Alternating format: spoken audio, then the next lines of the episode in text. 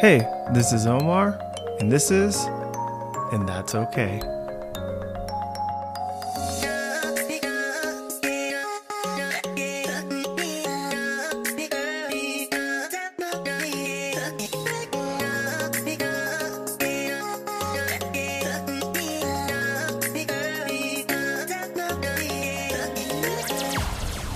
You're listening to a podcast about life, mental health, and taking care of ourselves.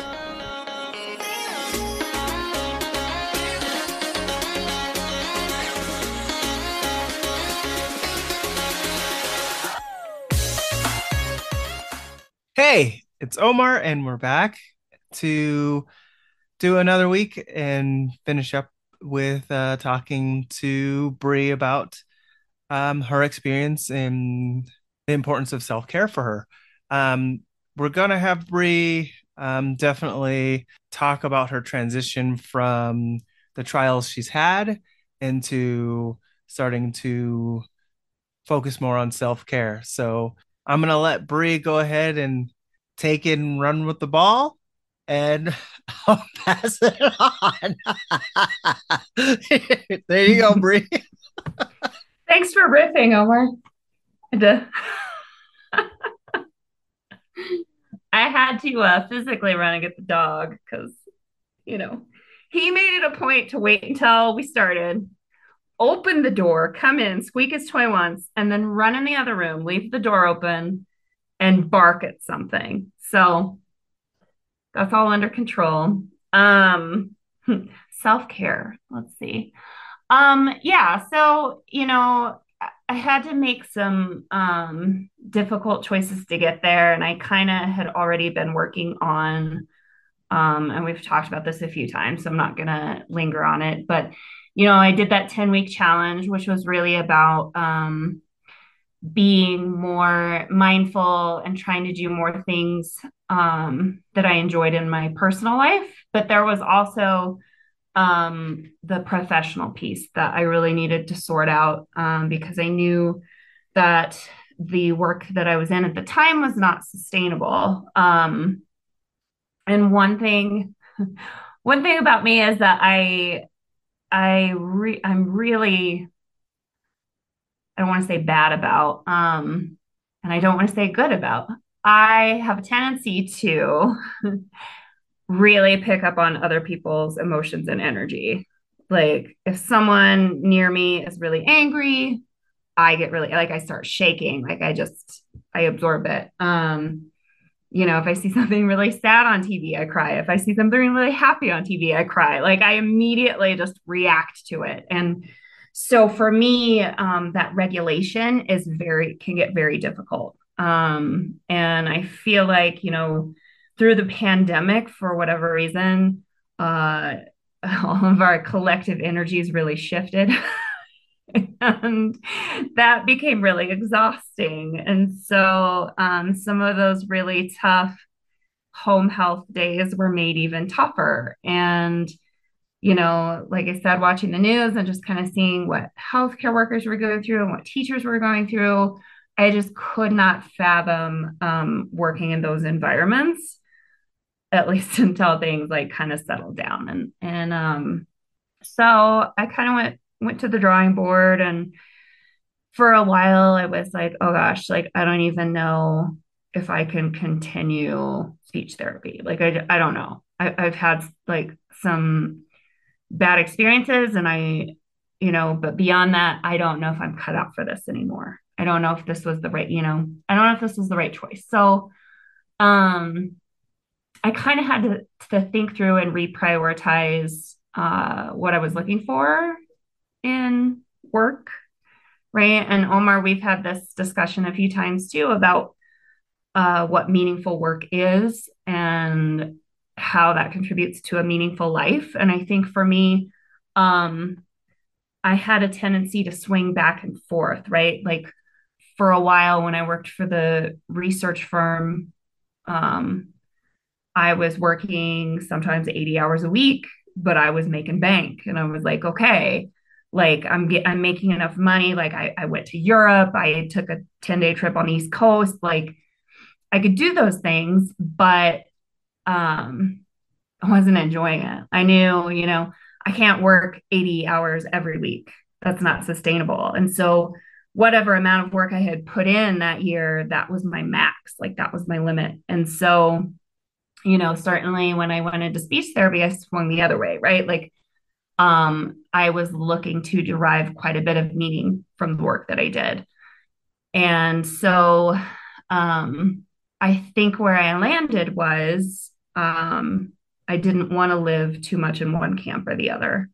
I don't want my work to define who I am as a person. Certainly, I want it to, um, I want to feel good about what I do, but there are other things that I want and other things that I need um, outside of work. And so I, I spent months and months applying to jobs, looking, you know, scrolling through listings um, to land where I am right now, which I am just so, so blessed. And I absolutely love the balance that I've found. Um, and it's such a big part of my self care.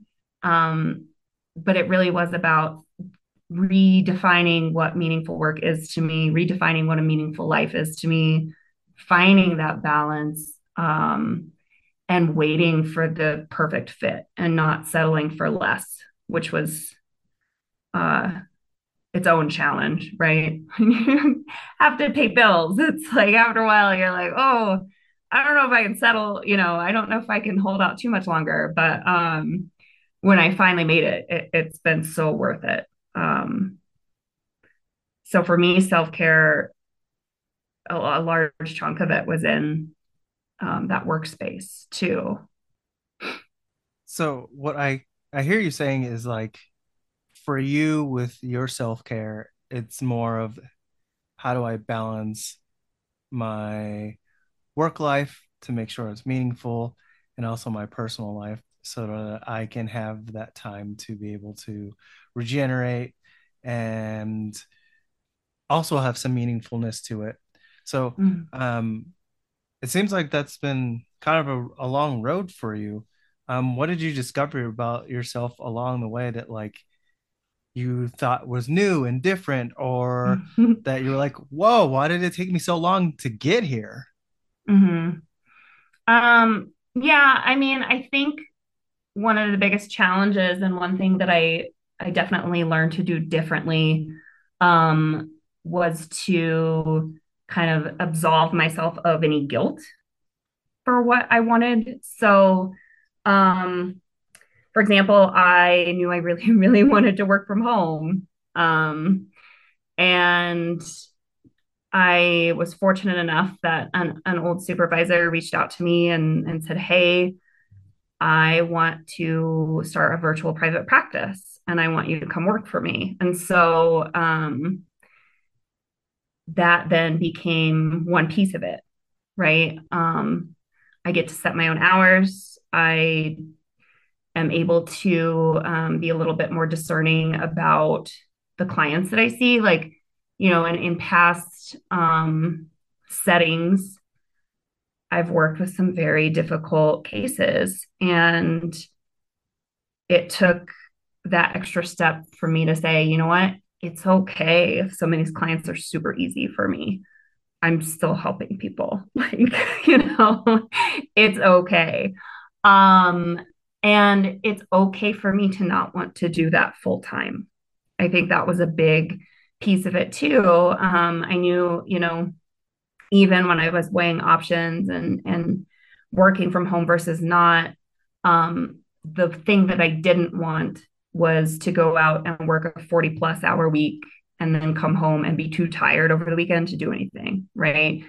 To to have to get up and clean the apartment and wash, you know, wash my laundry and and maybe have a day to kind of rest and relax and not really get to do anything else because um for whatever reason I just don't have like the energy and stamina that I used to, whether, you know, um it's aging or long i you know I, i've had covid so who knows? But like i just don't have it anymore and that's fine too right? Like rest when i need to rest. That was that was a big thing for me. So um so that was a big piece of it. And then, you know, holding out for that other piece, um, I had to let go of the idea that I was asking for too much.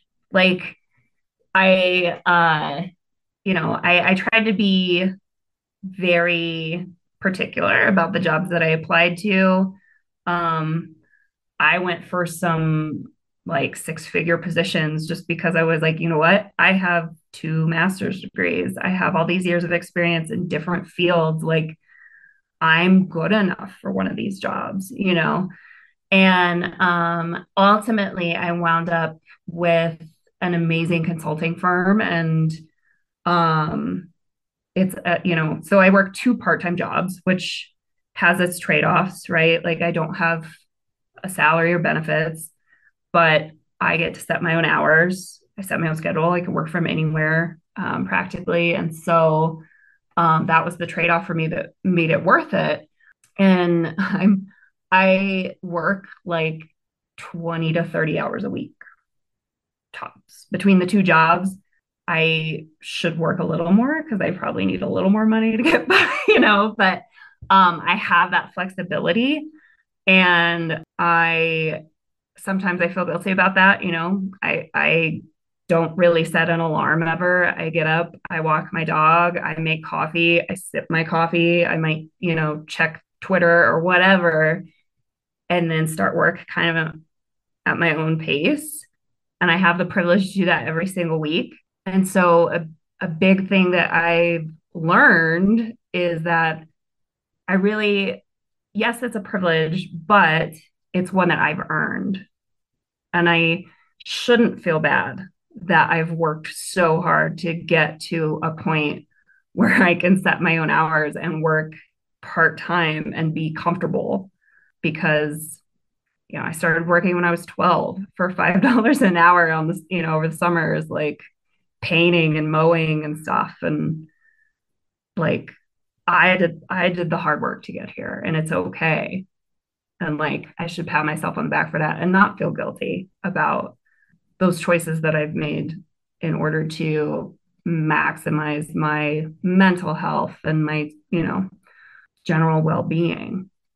Yeah, I think some of the things you said, Bri, are so important, especially for young women trying to pursue their own careers right now because we do find it really difficult lots of women and young women about finding our self-worth and realizing that it's okay to take up space and it's okay to know that you are enough and that you're worth these different things so now that you have like reached that mindset and that growth what are some like the self-care things you do daily or on a weekly basis that you find really pour back into the cup that you've been using I love that you said that, Katie, because one thing I, I definitely intended to mention at some point. Um, I so between my two jobs, I have seven coworkers, meaning like seven people total who work in those two companies.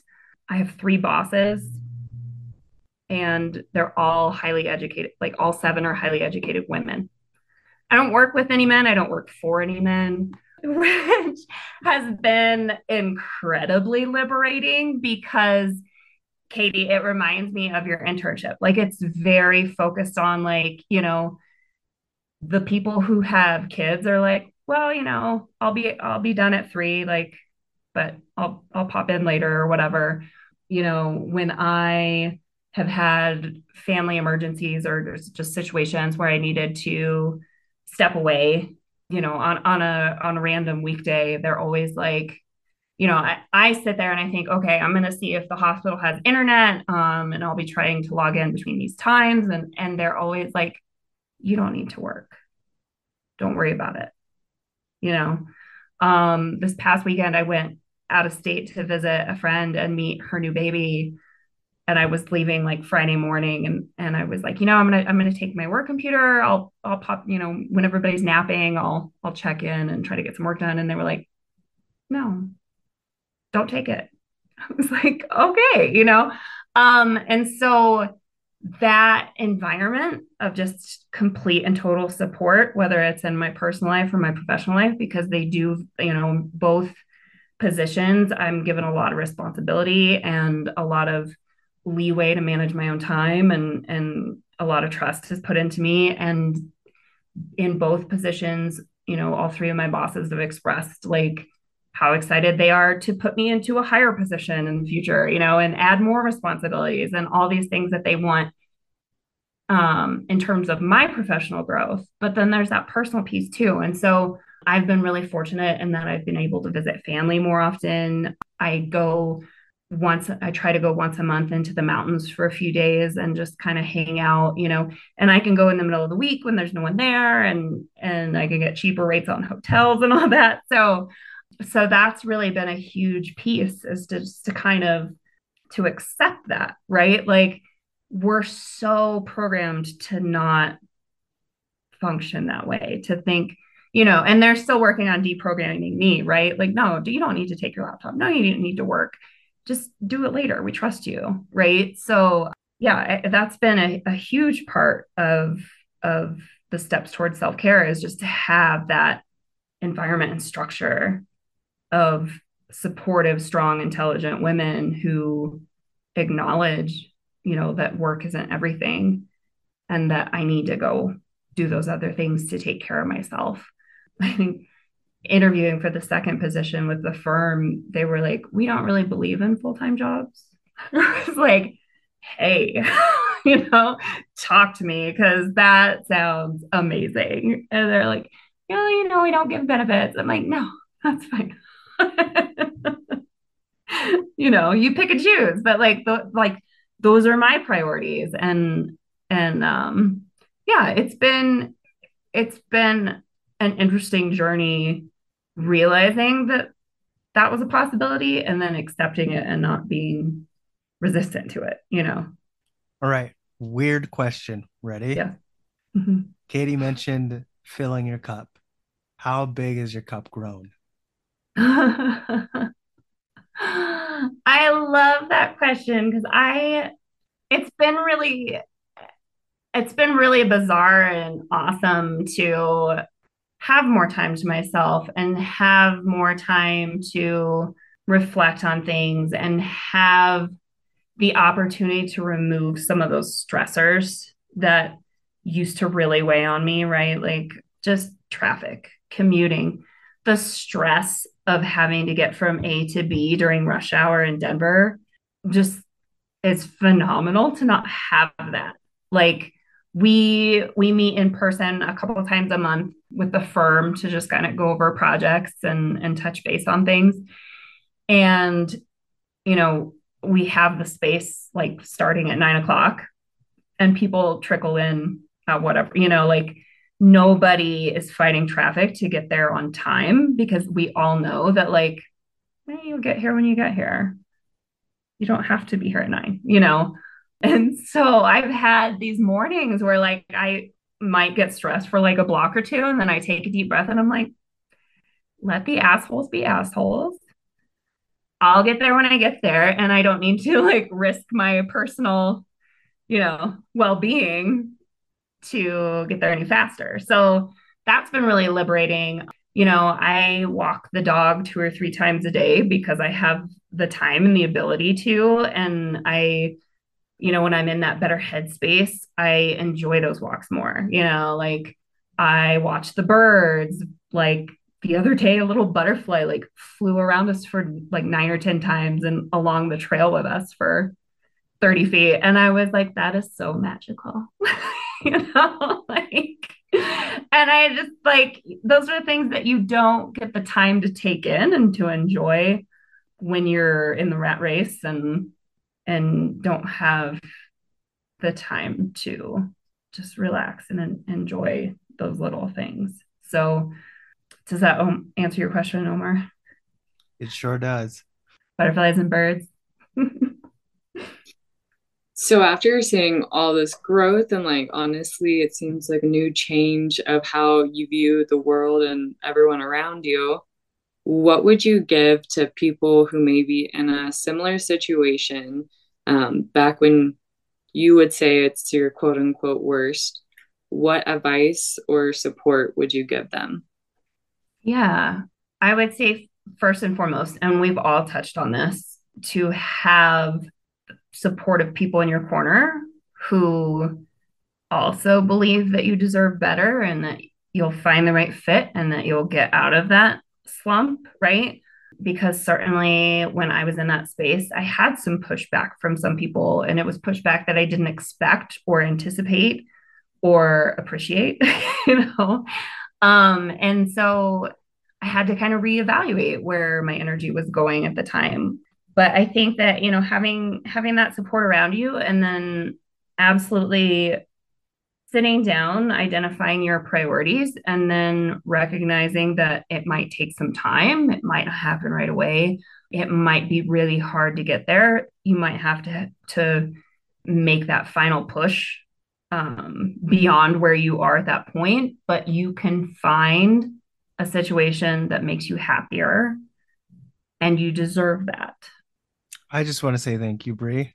Um, this episode and the and I know I've said this before, this episode and the previous episodes before with all of us, like we've all come from a place of like feeling driven at one point and uh, then having to really evaluate and assess our lives of like, how can I have that and also discover myself and what I want and need and how to take care of myself. And so I just want to say thank you. Like, I appreciate you sharing your experiences and um i guess where do we go from here guys